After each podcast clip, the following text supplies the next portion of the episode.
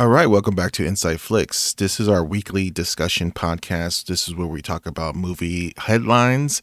Uh, I'm your host, Mike, and I'm here with Richard. Uh, say hello, Rich. Hello. Unfortunately, Raymond's not here with us, but it's just us two. But you know, mainly we're just going to be talking about some of the movie headlines, and uh, um, I think let's let's also talk about Nightmare Alley that uh, we just watched this past week. But let's start with some headlines first. Uh, let's start with Scream sequel. This is kind of uh, people have been uh, speculating that you know because of the success of the newest Scream movie that uh, a sequel is in the in the works. Well, it's official. It's a go from Spyglass and Paramount. Was this an, a surprise to you, Rich? No, because we mentioned it before during our uh, box office review, whatever it was, uh, our box office report. Um, that uh, we it, it, was obvious that they were the studio was going for the uh, the Halloween type of uh, reboot. So it, it, seems obvious that they're going to do another trilogy at least. I mean, if they could, if they, if they, if they're calling this a success, a success um, for you know just a, a pandemic win, mm-hmm. um, then it, it, it, seems logical that the, uh, the, the next one could could only do better if you know, of course, we're we're fully out of this pandemic. So. well, um, it's interesting because now we, you know, February has just has just started, and Jackass has just won their top uh, box office this week. So Paramount is doing pretty good for the for, for this uh, new year of 2022. I mean, they got a hit with uh, with uh, Scream. Now they got a hit with uh, Jackass. These are two kind of things that I didn't see coming. That's now our possible franchise for Paramount, which hasn't been in in the news lately. It's been always when we talk about franchises, it's always been Disney, it's always been Marvel, it's always been Warner Brothers. But now Paramount is taking something, and at least they have some hope for them. But yeah, but these both these movies are under are, are clearly under fifty million dollars to produce.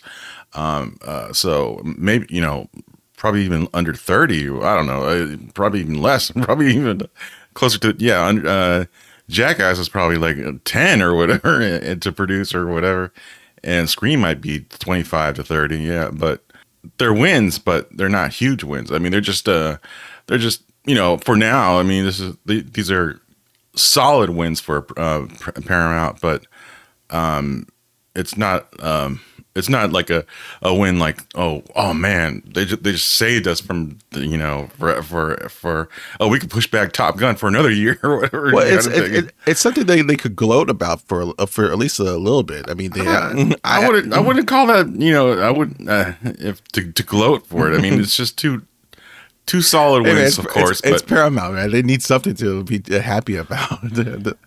yeah, mm-hmm. I guess. I mean, well, let's get to our next one, which is Channing Tatum is was recently in the news, and he's promoting his new film, The Dog, and he came out with a, a interesting uh, statement about how he is very sad that he couldn't make his Gambit project.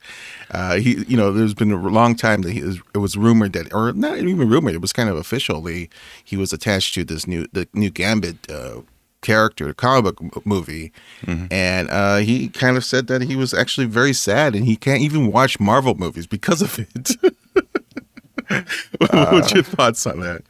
He might, he might be going for a lawsuit or something. I don't know about that. Uh, it's just that, yeah. I mean, it was.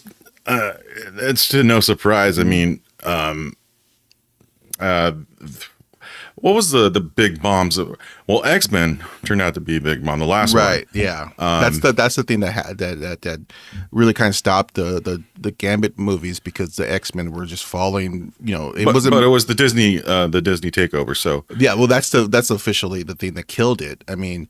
Because uh, I remember they announced him in Comic Con one year, and he was he took a class photo with for the rest of the X Men. Sure, sure. And the, he was thinking that he was going to be part of the MCU or something, and or maybe he wasn't thinking that, but at least he was he was thinking that he was going to be part of this franchise, the the, the X Men franchise, and I don't know, it didn't happen.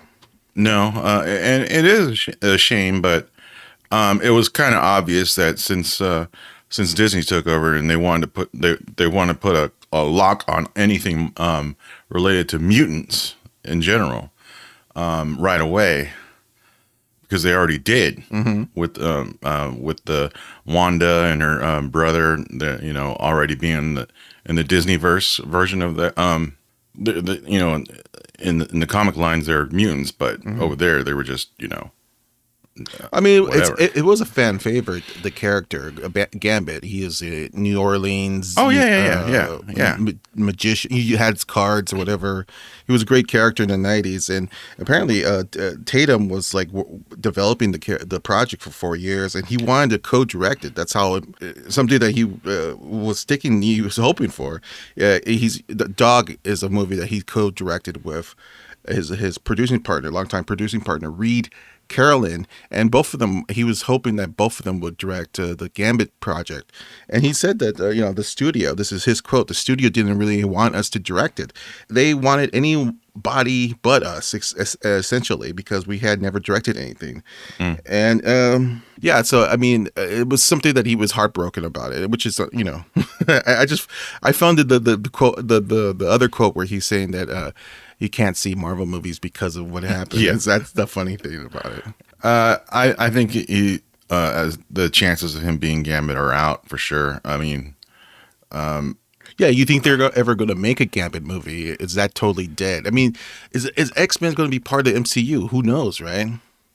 I think they're gonna um, re- reboot it again. Uh, you know what? Uh, All these rumors are going on uh, with the X Men, so uh, and I wouldn't. I mean, since since they're already moving on with the um, um, the uh, the Netflix verse of um, of uh, you know bringing in the Netflix some of the Netflix characters into the into into the Marvel verse. Um, I I wouldn't be surprised if if um, they went with um, the young X Men. Um, Charles Xavier's uh, what's his name? Um James at McRoy. Ma- McAvoy and uh and um um Magneto uh, Michael Fassbender. Michael Fassbender, yeah. Yeah, well, who knows? They could even recast those characters. Uh, uh, it, it really No. I, I mean it seems like they're going to try to hang on to them. maybe, yeah. I mean I it's a think, poss- it's a possibility. I think I it, mean, I think it would be a uh, wise choice to do it, but um, we'll we'll we'll, we'll see. I mean, uh, um, speaking of Marvel, though, uh, there's a some movement in the Sony property of Marvel, uh, specifically Spider Man. It seems Dakota Johnson ha- is in talks to play the title character of Madame Web.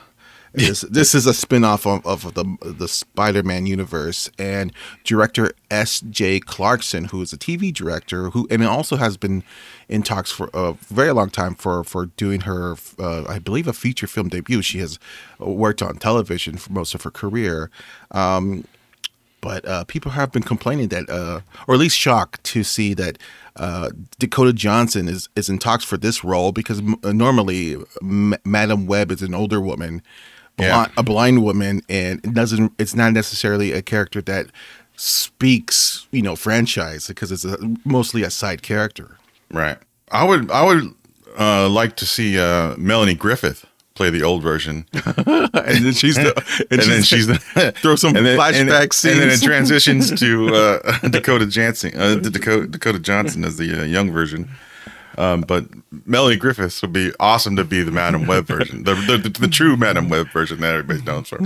That's that's and for those who don't know, the uh, Melanie is uh, Dakota is a real life mother, and so uh, that would make a lot of sense. That'd be actually awesome if they do that, but I don't Yeah. think that's the case. I think because Dakota Johnson has been someone who is. Uh, you know, one of these uh, top actresses that people are trying to get in their projects. It makes sense that she would move into do uh, some IP, but I don't know. This is this is just a strange character. This came out of nowhere. Oh yeah, but I'm saying if they're going to go with Dakota Johnson and they're going to put uh, put her in old makeup, I would much rather have. I don't. I don't think they're gonna make her an old woman. I think they're just. I gonna, don't know. I don't think so either. But I would like to see her. If, she, if instead of her um, seeing her in old makeup, I would rather see her be, play play by Melanie Griffith for uh, for like uh, you know 15 minutes out of the movie, and the rest is uh, Dakota Johnson or whatever. Yeah, well, it, it- Sony is really kind of uh, s- dipping into that that Spider franchise, right? You know, the the success of No Way Home was so amazing that now the, Sony has see has like landed a a um, a treasure trove or you know like they they open the the lost ark or something. It's like this is this is the money bag here a cash cow that they could just uh, t- tap into and pull up whatever whatever side character they want to really kind of uh, you know in their eyes think that it's going to be uh, something profitable. Des- despite despite like the obscurity of some of these characters. Yeah, I mean, as long as a small, uh, it, they stick it to a, like a fifty million, around a fifty million dollar budget for these films, it's it's a good enough gamble to go ahead and put it out for uh, under the superhero banner and see if it, it could reach that hundred million dollar domestic, you know, you know, make a profit out of it real quick. Yeah. Uh, let's get to our next topic. Uh, next headline is uh, is it Rosamund or Rosamund? Rosamund Pike. Rosamund Pike is in talks to star in a new thriller called Rich Flu, and this is a, a movie about how a deadly disease it starts killing off the wealthy. this is great. I, I like this idea. I mean, so this is from uh, this is produced by Pablo Larraín. He's the famous uh, Ch- Chilean filmmaker who uh, um, recently did Jackie and and, and Spencer. Uh, he's producing the movie, but this is from the director of the platform, that Spanish uh, movie that's on Netflix, which I really enjoyed. You know, the platform dealt with you know the hierarchy of of, of a social society, and and it seems like this is kind of a similar themed deadly disease that kills off the rich. Yeah, I really I thought that it was an interesting pro- uh, uh, idea. What's your thoughts? Well, I, I like Rosamund Pike and I care a lot. I think she was really uh, uh, a standout in that role, and and then uh, she's doing really well with the the uh, her uh, Amazon series, The Wheel of Time. Um, so good for her. I mean, this seems if this picture is a go, and um, and and and it seems like it could be like a kind of a, a perfect pairing with I care a lot. I mean, she was I mean, that kind of type of wicked character for her. So if or I don't know what it is, but it's some kind of is she control? I'm not she- sure. I'm not sure what her character is. I mean, how's it? It's got to be some kind of a um. It's like kind of some dis, you know, near future world. Probably it's a, it's it, this is according, to, according But to how's how does a, a disease pick the rich? I mean, I don't know. I mean, it's got to be some kind of like, uh, like some uh uh like she's the one who's in control of the disease, and she picks it where the. Uh, I don't know. We're not well. uh, We're not sure what her if she's the, the reason of the, of the, the of the, the of the disease, but uh, uh, maybe she's a, a a rich person who who's maybe sees that she got ill or something.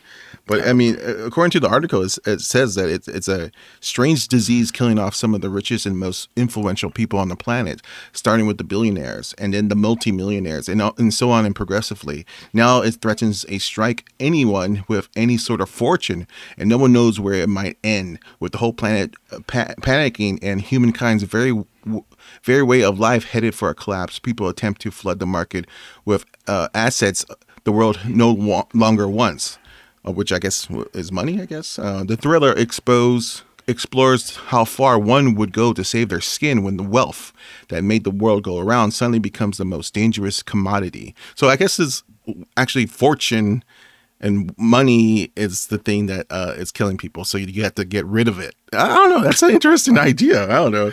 Uh, Brewster's Millions times ten. I don't know. yeah, to the twenty fifth power. Yeah. I like it, man, and I you know, like um I, I like the platform. This is from the same director, and yeah, please, uh, you know, I recommend watching that on Netflix. It's great. It's a really great, fun kind of thriller, and then I, Rosamund Pike is a really great actress. I think she is. With her performance in I Care a Lot, I think she- she really proves that she is one of the top leading actresses working today. Um, yeah, let's get to our next uh, uh, topic, which is David Lynch. David Lynch. David Lynch has joined the cast of Steven Spielberg's The Fabelmans. Oh, okay.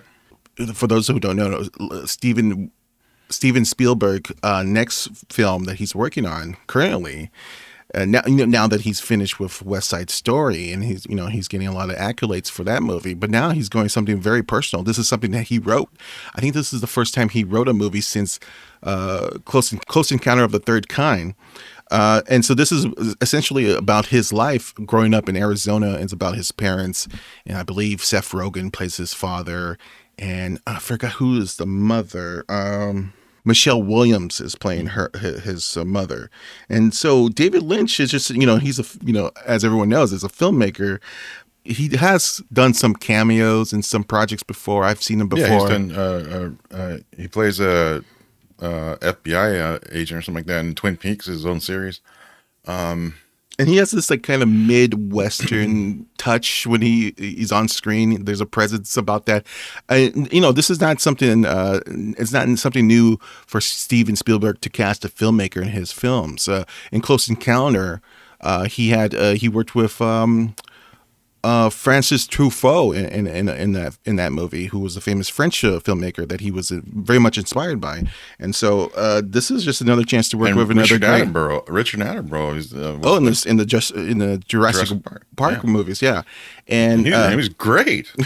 when they talk about Spielberg, they talk about you know his camera work or his staging. Not not a lot of people talk about his casting. He cast really great actors for these particular roles that work very well in his films.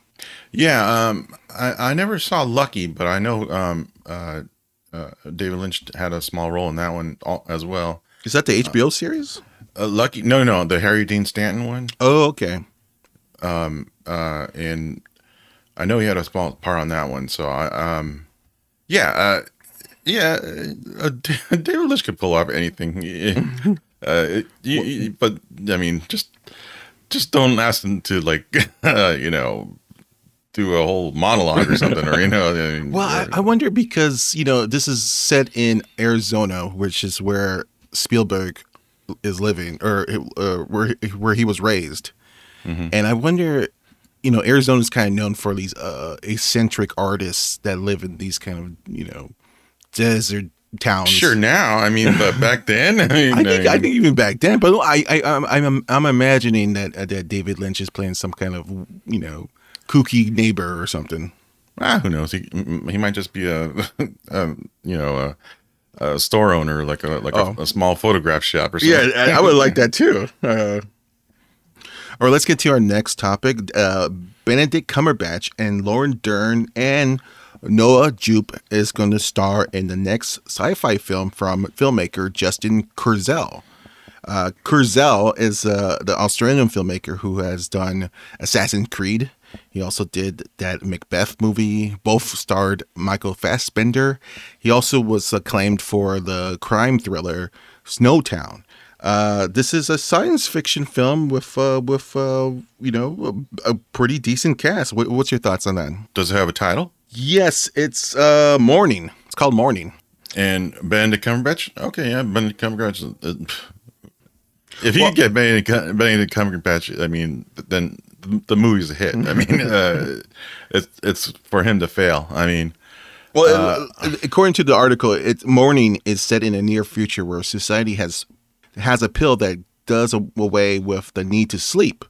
With the added help of an artificial sun, this is finally no end to morning daylight, living or work. But as a young generation grows up deprived of, of the world of sleep, it is time for them to rebel and reclaim their dreams.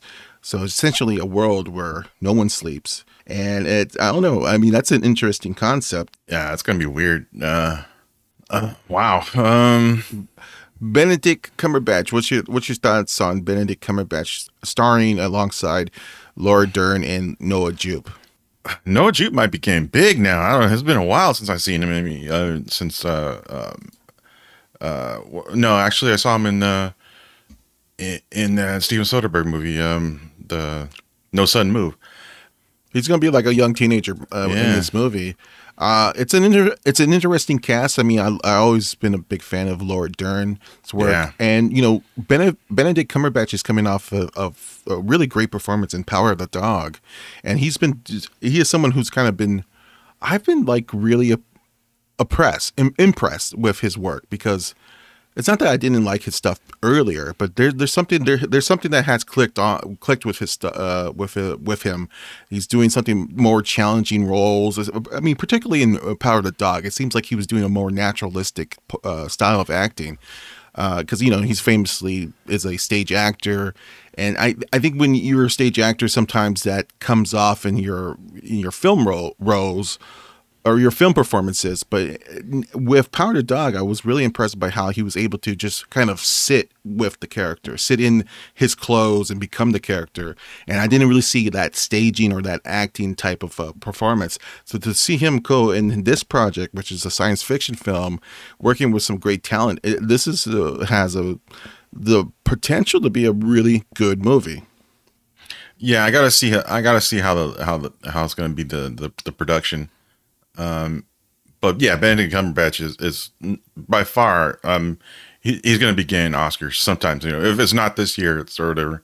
It, it's it's not going to be it's not going to be long before he picks up an Oscar. He's, you think he's he's definitely going to get an Oscar nomination? We have, uh, as we record- oh definitely. I mean, if if he doesn't get a nomination at all this year, this that'll be the big one of the biggest snubs for sure.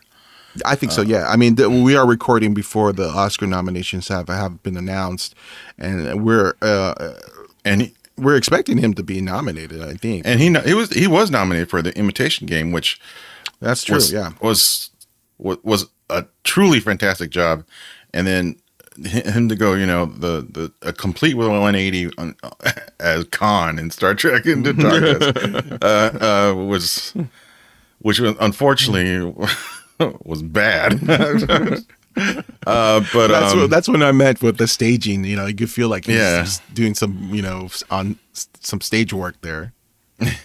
well, uh, you know, Laura Dern. I, let me just quickly just point out that Lauren Dern has always been like kind of this quiet but powerful actress who we don't give a much uh, uh, attention to because for whatever reason uh, she is, has been steadily working and performing extremely well. And you know we just seen her in marriage story. She was fantastic in marriage story. And she's been you know i guess recently she's more in in tv with the big little lies and enlightened and, that um mike white series. Yeah that, she was fant- she was fantastic in that but she's always been someone who always does like really strong work you know, I think this again, like I was saying, I think this has potential to be something. Uh, I do, I do like the idea of, of a world where we don't sleep. Sometimes when we don't sleep, we feel like that maybe we become zombies, and I wonder if that's going to play into it. Are we are kind of a whole society that kind of on like uh, it's kind of like in that in between state of of sleep sleeping and and awake you know where you become almost zombie like uh, I'm, I'm very interested in this project. I, I, yeah again I, we have to wait and see you know images or or trailer to really get a grasp of, of what the project is but it, it's interesting. Mm, yeah but it's interesting the most interesting is the the casting of benedict cumberbatch mm-hmm. dern noah jupe. Uh that's so we gotta see what that look, will eventually look like all right, let's get to our next topic. Uh, Jamie Doran. He's going to be starring alongside Gal Gadot in the new film, the new spy thriller, Heart of Stone, which is going to be for Netflix and is going to be produced by Skydance Media. This is a kind of a potential franchise starter. That, that that's what they say, and it, it is. Uh, uh, I guess it's uh, some kind of thriller. the the plot line is not really known. But uh, but the pairing of uh, Jamie Doran and and Gal, Gal Gadot, what's what's your th- what's your thoughts on that? I mean, we just saw Dor- Doran in in uh, Belfast, and he was surprisingly very very good in that movie. Yeah, uh, I've been um, impressed by Jamie's uh, uh, performances lately, um, especially in uh, Belfast and Barb and Star, because Barb and Star was uh, he was the best thing on in that stupid ass movie. That movie deserves to be burned. Uh, um, but, but um, you're not a big fan of that movie, yeah? No, no. Well, uh, also, uh, he was also great in that uh, sci-fi that um, syn- synchronic. Oh, right. And, yes, yes, yes, yes. And uh, um, I've been impressed with his uh, work um, as of late. So, um, I don't know what this is about, uh, Heart of Stone, but it's, if it's an action flick, you're saying what it is? Well, it's a spy thriller, and it's from the director of The Aeronauts, that film. Oh, okay. That yeah, film, Amazon. Okay. Amazon Prime. Tom Harper. Okay. I mean, yeah. Hopefully, it's good. It's uh that that guy had gotten um uh, um a lot of praise for The Aeronauts. I, I mean, think I think it was uh I think he also did Wild Rose which I really liked. Oh shit, that's right. Yes, he did Wild, Wild Rose, right? Yeah, yeah, Yeah. yeah. That was Yeah. a great movie, Yeah, and then it really showcased uh, the one actress. Um, Jessie Buckley. Yes, who is now in almost in everything. She's in. She was recently in The Lost Daughter. Uh, so yeah, Tom Harper is the the filmmaker, or at least the director, and he, you know, he does have a very unique style too. Oh, I'm looking it up now. Yeah, and this is from the writer of the, Greg Rucka from the comic books from the Old Guard. Oh, okay. Yeah, so everyone likes the Old Guard. So Uh, This is a Netflix property or, or project, and Greg Greg Rucka. Um, um, I don't know if this is based on a comic book. Well, it didn't, doesn't say here, but um, but it seems like he has a deal with Netflix, probably. okay, Well, they they do say that this is potentially a, a franchise, so they're thinking. ah, everything is potentially a franchise. okay, so uh, I'm I'm expecting some kind of action heavy kind of thriller, spy thriller. Yeah, they're, Uh, both, they're both tall and good. yes. Oh yeah. What, what's your thoughts on Gal Gadot working with uh, Jamie? Yeah, they're both they'll both at least share the same height. Um, uh, so uh, that's a good pair. I mean, yeah, hopefully it's like a good uh, uh, Mr. and Mrs. Smith kind of type thing. All right, let's get into TV now. We've got a couple of TV headlines really quick. All of Us Are Dead is the new Korean horror zombie series for Netflix, and it's become a number one uh, series for them. It's a big hit. Uh, Rich, you just saw the the first episode. What's your thoughts on, All of Us Are Dead? Well, yeah, like you said, it was the first episode, but um, uh, uh, yeah, it was good. I mean, uh, it it, it ended with a, uh, uh, it finally, um, you know, looks seems like it's going to take off. So It's basically a, a zombie apocalypse set during high school. watching the trailer, um, they mentioned uh, Bu- uh, Busan, so I thought it was like a Train to Busan, um, uh, some kind of linkage to it, uh, like a prequel. But so far, I don't think it is. But no, but um, they just live in, in a world where they have watched Train to Busan. or something. Yeah, so, but uh, yeah, it, it's fine. I mean, I liked it. It's uh, Yeah, it- I'll continue it. I mean, yeah, Korea has done. uh, They they have really kind of re-energized the new the, the zombie drama, right? yeah, I it's mean, their it's their superhero genre. It's, yeah, it's, it's and it's doing very well for th- for Netflix, and Netflix has like kind of multiple Korean series that are either horror or supernatural, and Mm-hmm. they've always been doing good. And, and and apparently, all of us is at number one. It's it's almost like uh, not. I mean, it's they're they're expecting maybe Squid Game numbers uh, soon. That's how popular it is. Yeah, I uh, when I when I when I saw the first episode, I was going, oh, "Okay, this is good." And then I saw how many episodes it was, and I go, "Oh man!" That was- I thought How many how many like, how many episodes are there? yeah, it was like twelve at least. So I was going, um, I'm so used to six to eight, so um, so it's just gonna take me a while to finish it. That's all. Well, sp- uh, speaking of zombies, there's a new Tales of the Walking Dead series. this is a new anthology series, and they just announced the cast or a couple um, members of the cast. Terry Crews, Parker Posey, and Jillian Bell has joined the cast of this uh, anthology series that's going to be set in the Walking Dead universe, and it's going to be called Tales of the Walking Dead, which is an interesting idea. Uh, Anthony Evers is also attached to this uh, cast as well. Uh, is this a little too much? I mean, for the Walking Dead franchise, I mean, uh, are they milking this too much? Is AMC milking this franchise too much? Where now it seems like it's just stupid. Could they get more stupider? I mean, the fear of the Walking Dead is It's horrible, completely not as horrible. horrible as that other one with the with the kids version. Yeah, What I don't. the The world of the Walking Dead. I can't Oh, man, remember. that- or that Beyond thing- the Walking Dead, or something like that. At least, yeah. So if they're going th- that kind of route, I mean, Well, this is anthology, so each episode will have its own kind of standalone story.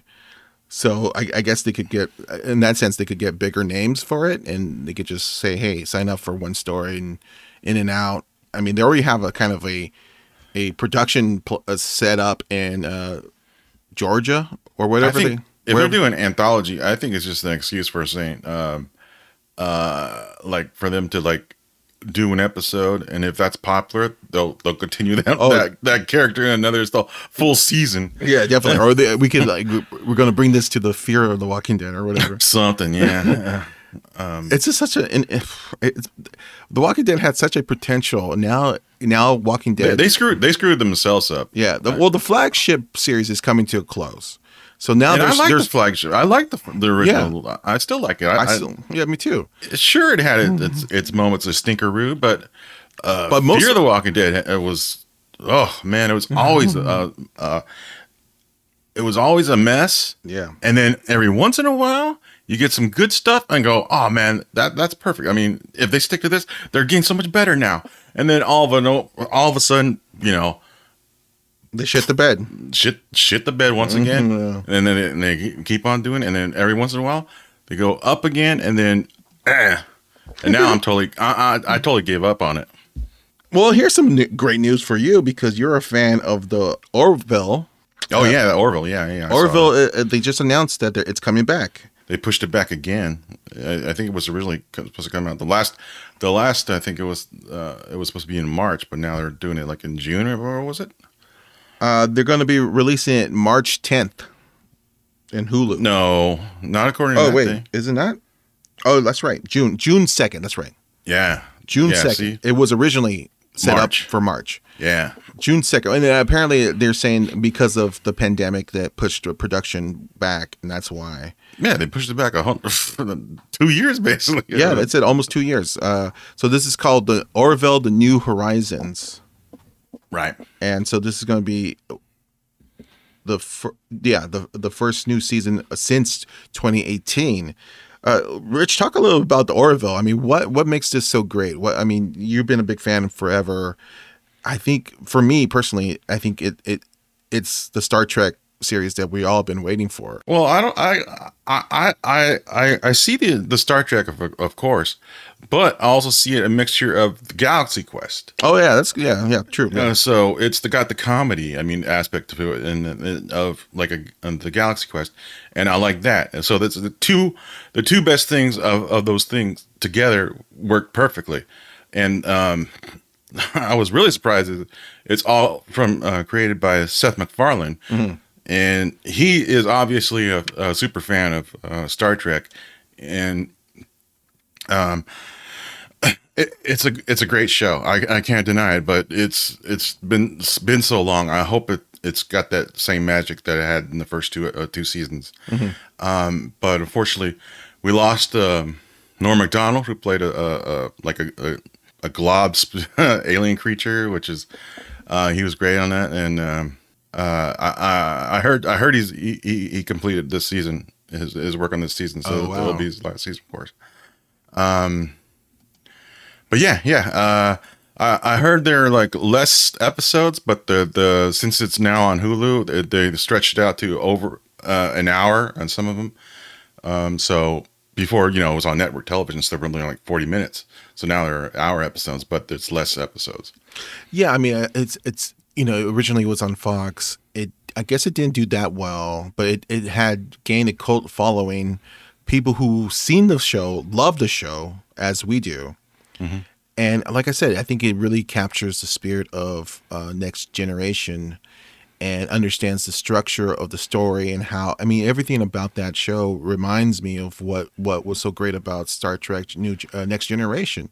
Well, also um, they stick to one um, one storyline per episode, which was Star Trek did, mm-hmm. and all this other new Star Trek, they they keep on doing one um, you know a soap opera crap. Yeah, they they they're doing the new kind of what they're they're trying to make it. They're trying to modernize it in the sense that they're making it a scripted story arc, you know, uh, and also they're trying to make it more. Um, I guess you could say it's more gray areas. They're exploring the gray areas because usually Star Trek, there's always kind of the moral structure of, of a story. It's usually. Uh, directly you know the, I, I find that like the the next generation writing was more kind of intellectual Yeah, uh, but it was a it was a storyline per episode. Boom, boom. You get the beginning, the end. You, I mean, it doesn't matter if you uh, you missed an episode from last week or whatever. You could fall right Oh, into it yes, because yes, kind yeah. of thing. And you know, so Yeah, and I think that these new Star Trek series that's on on on Paramount Plus are more kind of in the in the vein of soap opera, or they're more kind of um, traditional uh, storytelling. And yeah, and know, they're and- and they're even less kind of clever. They're kind of more emotional, yeah, which is not never was the case for Star Trek Generation. sure it has the moments, but I mean, that wasn't. It was always introduce introduce what's going on. You know, um, if there's a villain, there's a villain. If Yeah. there's a or if there's something Present like, you kind know, of present a kind of they conflict. got to fix something. Yeah, kind of thing. and it- situation. And the new new Star Trek is kind of how does this conflict affect me emotionally? Yeah, and then spend yeah. more time on the, on the emotional part of of those, which is just to me just feels more kind of typical soap opera, kind of overly set, melodramatic. I always find you know they're not bad. I mean, I don't I don't say they're they're horrible. But I, I it, it, it's not Star Trek, you know. Star No, Trek always definitely. always been kind of kind of cerebral in that sense, and I think uh, that's what makes it so. Cle- that's what makes this Orville so clever because they're able to bring that intellectual, that clever uh, part of the of the show with with comedy. yeah, yeah. Uh, yeah, so it's um, it's good news. I mean, uh, unfortunately, we have to wait until June 2nd but at least it's it's definitely coming. All right, before we go into our review of Nightmare Alley, let's quickly uh, talk about Howard Hesseman. Uh, Howard Hesseman is a, a actor and star of WKRP. He was also he also appeared in Head of the Class. These are kind of two great TV series, TV sitcoms that came out in the late seventies, early eighties. Uh, he passed away uh, recently. He was eighty one. Rich, tell us about Howard Hesseman and what was what was about him that you know made you such a big fan of his. Yeah, Dr. Johnny Fever. I mean, he was the WKRP, and uh, he was the first character you could relate on on um, watching that show, and it was like he- was the Wolverine of, of, the, of, the, of, of WKRP. I mean, he was the he was a bad boy. He was the bad Yeah, boy of yeah, the WKRP. He was great. He was a it was such a great character. Him and, and Tim Reid who play who played the Venus Flytrap. Flytrap. Flytrap. Yeah. Uh, both of them they were played very well together. But uh, t- Tim Reid Tim Reid was you know he had his uh, background in stand up comedy and. Howard Hesseman, it was just kind of a like kind of naturally funny, a natural a natural f- comedic actor, and they had great chemistry on that show uh, it's it surprises me that Howard Hesseman never really became a bigger star than just you know these two parts. I mean, he has appeared in a lot of things, but he it was mostly just television. Uh, he, you know, he had a, f- a couple parts in some film, of uh, a couple films in the '80s and '90s, but. Uh, it's it's unfortunate because he was such a great talent. I think he, his delivery of the way he tells when he says his lines, either they were extremely well said or extremely extremely funny. uh yeah, are you shocked that he never really became a bigger star? Yeah, it, it, it happens to a lot of people, but still, I mean, it's, it's just one of those things that I go. I mean, uh, it, when when you see him on screen, I mean, doing a, guest appearances on a, on your show, you go, "Oh, it's Doctor Johnny Fever." so it's one of those things. It's it's it seems like he was uh, typecast in sort of a way, so like that. But I don't know. It's it's Uh, Maybe because he came out of that uh, counterculture generation, he always kind of played the hippie or the ex hippie or the or kind of like the guy who is a burnout and uh, like in, in head of the class. It was funny because head of the class is usually the guy. The teacher is the guy who's going to teach the students.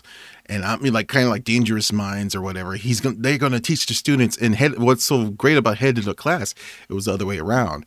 Uh, the kids were teaching the teacher. Uh, you know, because uh, the, the the head of the class was like uh, all the kids were kind of uh, good students, and he was kind of the rebel in in, in the school in that classroom.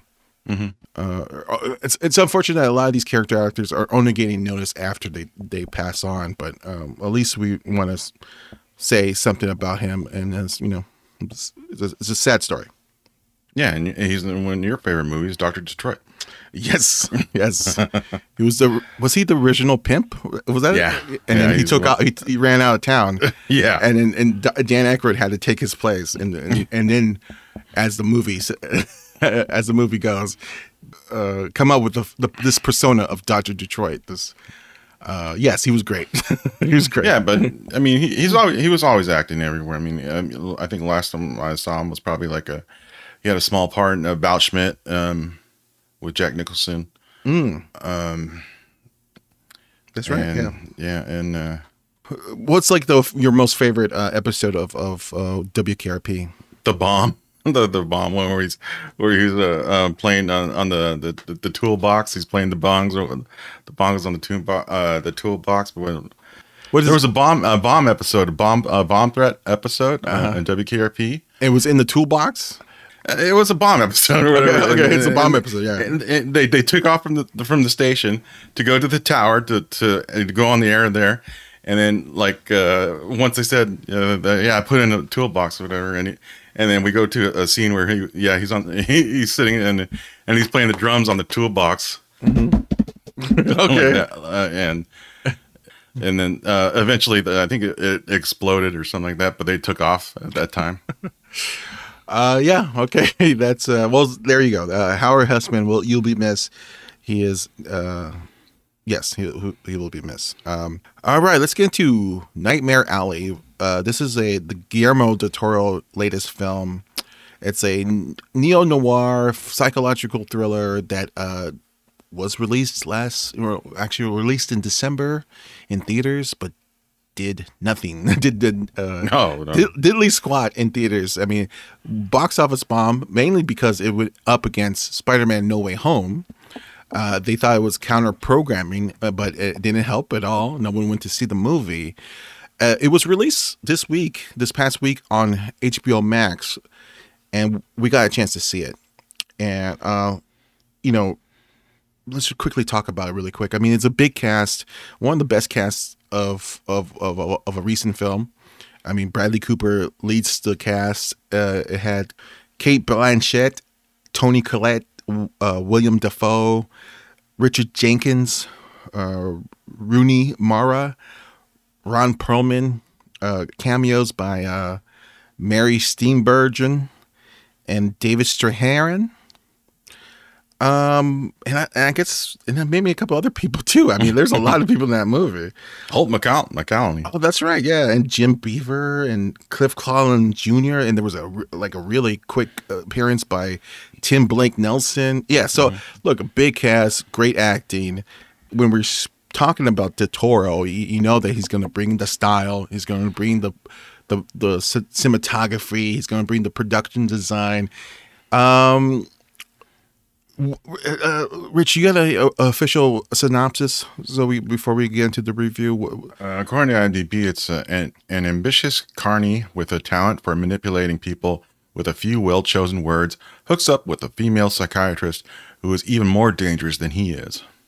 Yeah, so Bradley Cooper is the carney who becomes a mentalist, and uh, Cate Blanchett is the the psycholo- uh, psychiatrist. Uh, and they're yeah, m- uh, part of that movie is about them. They're kind of matching wits together. Most most of the movie is about Bradley Cooper and his kind of rise to from carney to this kind of world class mentalist.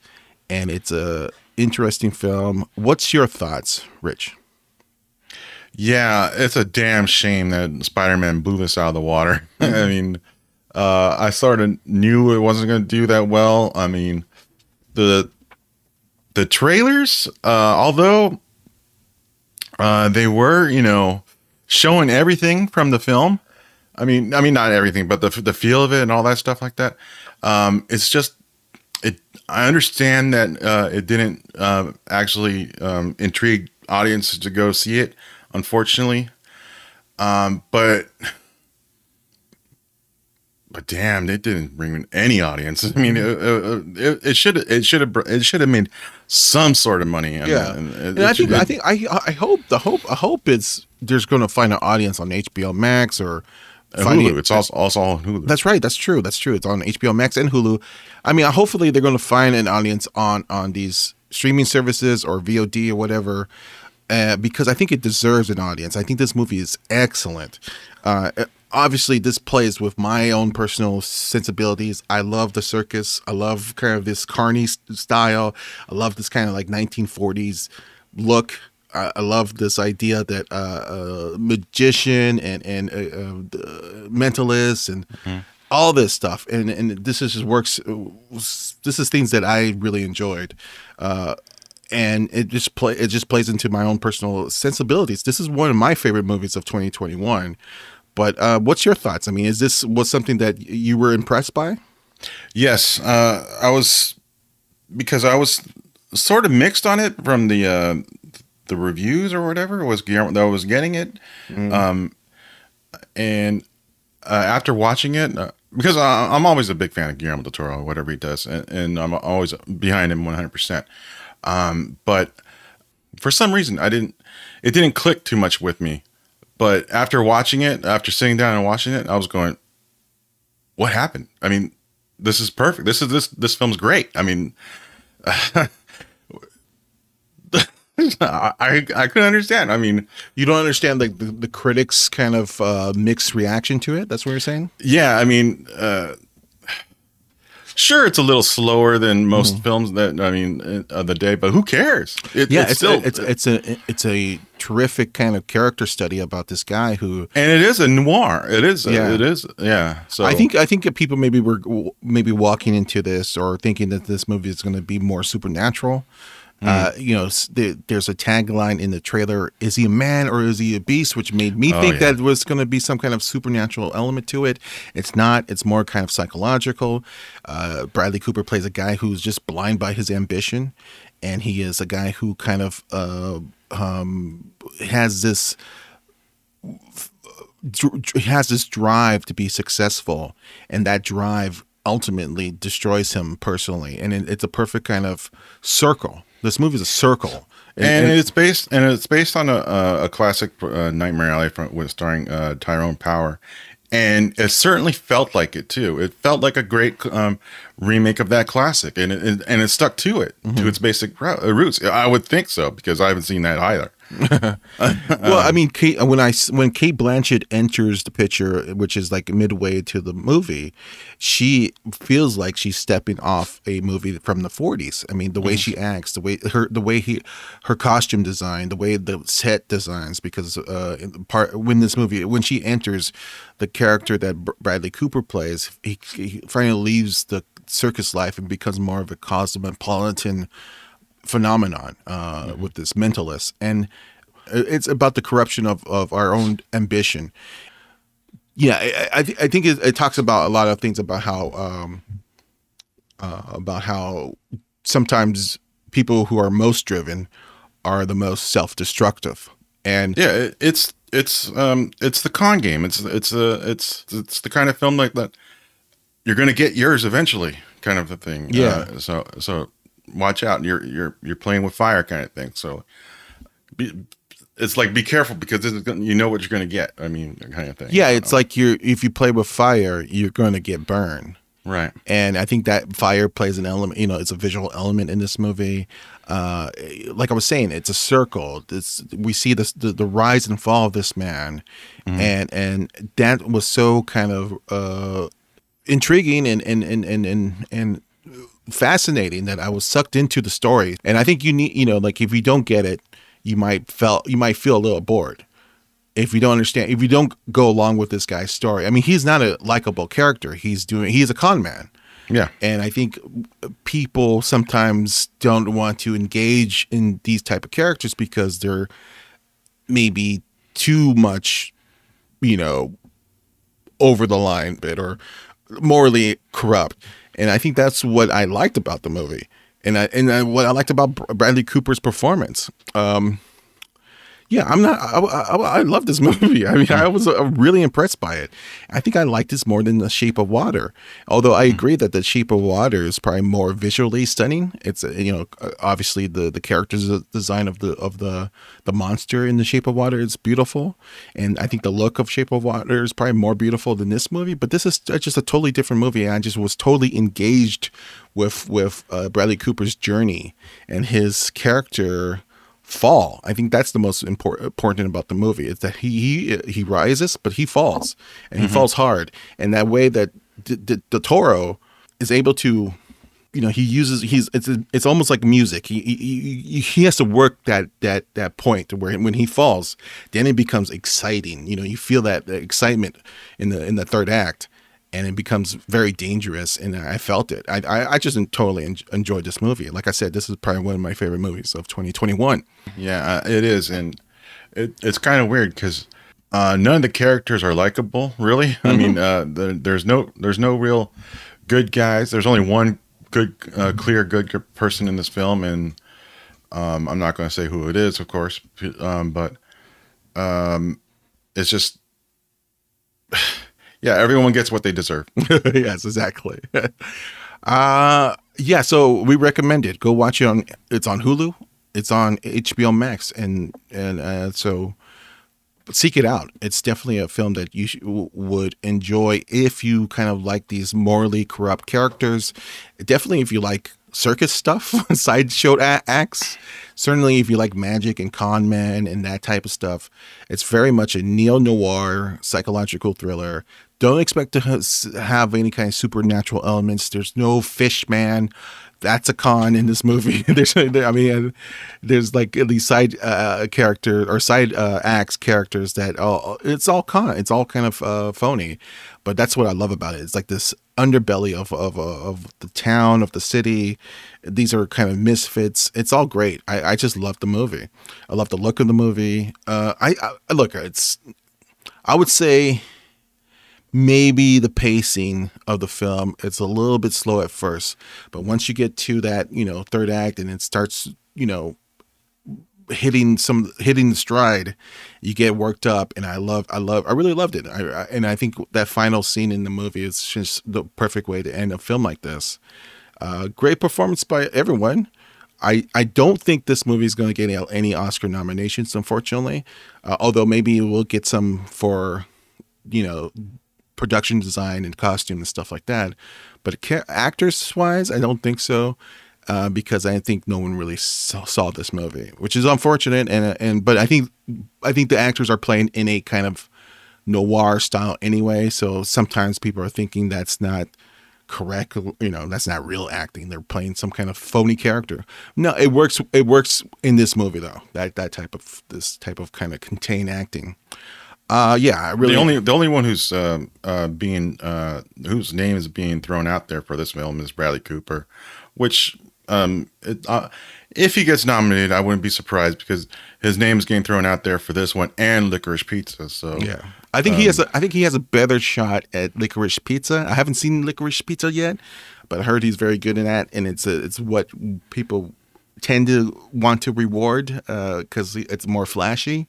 Yeah, this is kind of him, like kind of he doesn't really speak in the fir- like maybe the first ten minutes, and we don't hear him speak. Yeah, I yeah. mean that this is such a, he he's playing a character who's so kind of internal, and I I found that so kind of uh, you know because he's so internal, I found it to be more engaged with his story. Um, yeah, it's a totally different uh, performance than we've seen from uh, from Bradley Cooper, and I, I enjoyed it yeah. So, any final thoughts on uh, Nightmare Alley? No, no, no. It's it's it's a perfect film to go watch anytime right now. Okay, what's what's your grade on it? Oh, my grade? Yeah. Uh, I will give it a probably uh, an A. An um, yeah, not A plus, but an, um, maybe even A minus. Yeah, I was thinking A minus, A minus, and only really because I think De Toro is using a particular directing style where he's moving the camera all the time.